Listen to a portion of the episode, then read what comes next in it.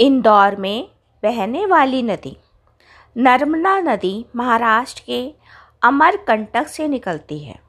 उसके बाद मध्य प्रदेश को सींचती हुई गुजरात में खम्बात की खाड़ी में गिरती है। इसके द्वारा तीन राज्यों को पानी की कमी का सामना नहीं करना पड़ता है। नर्मदा नदी के कारण सारा प्रदेश हरा भरा रहता है। उज्जैन में शिप्रा नदी बहती है। उससे कुछ दूरी पर इंदौर में नर्मदा नदी बहती है।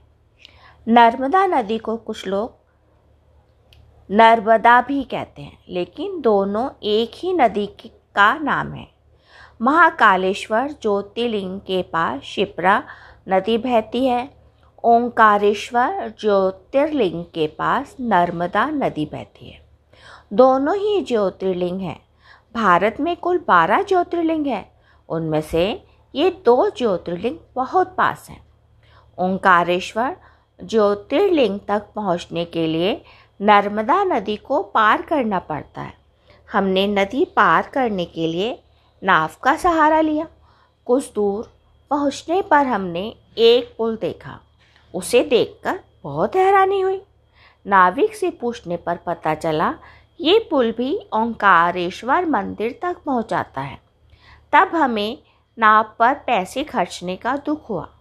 पुल से बिना पैसों के नदी पार की जा सकती थी। इस पुल के कारण नाविकों को नाव की सवारी करने वाले लोग नहीं मिलते। उनका रोज़गार भी कम हो गया है। ज़िंदगी में विकास के कारण कुछ लोगों को नुकसान का सामना भी करना पड़ता है।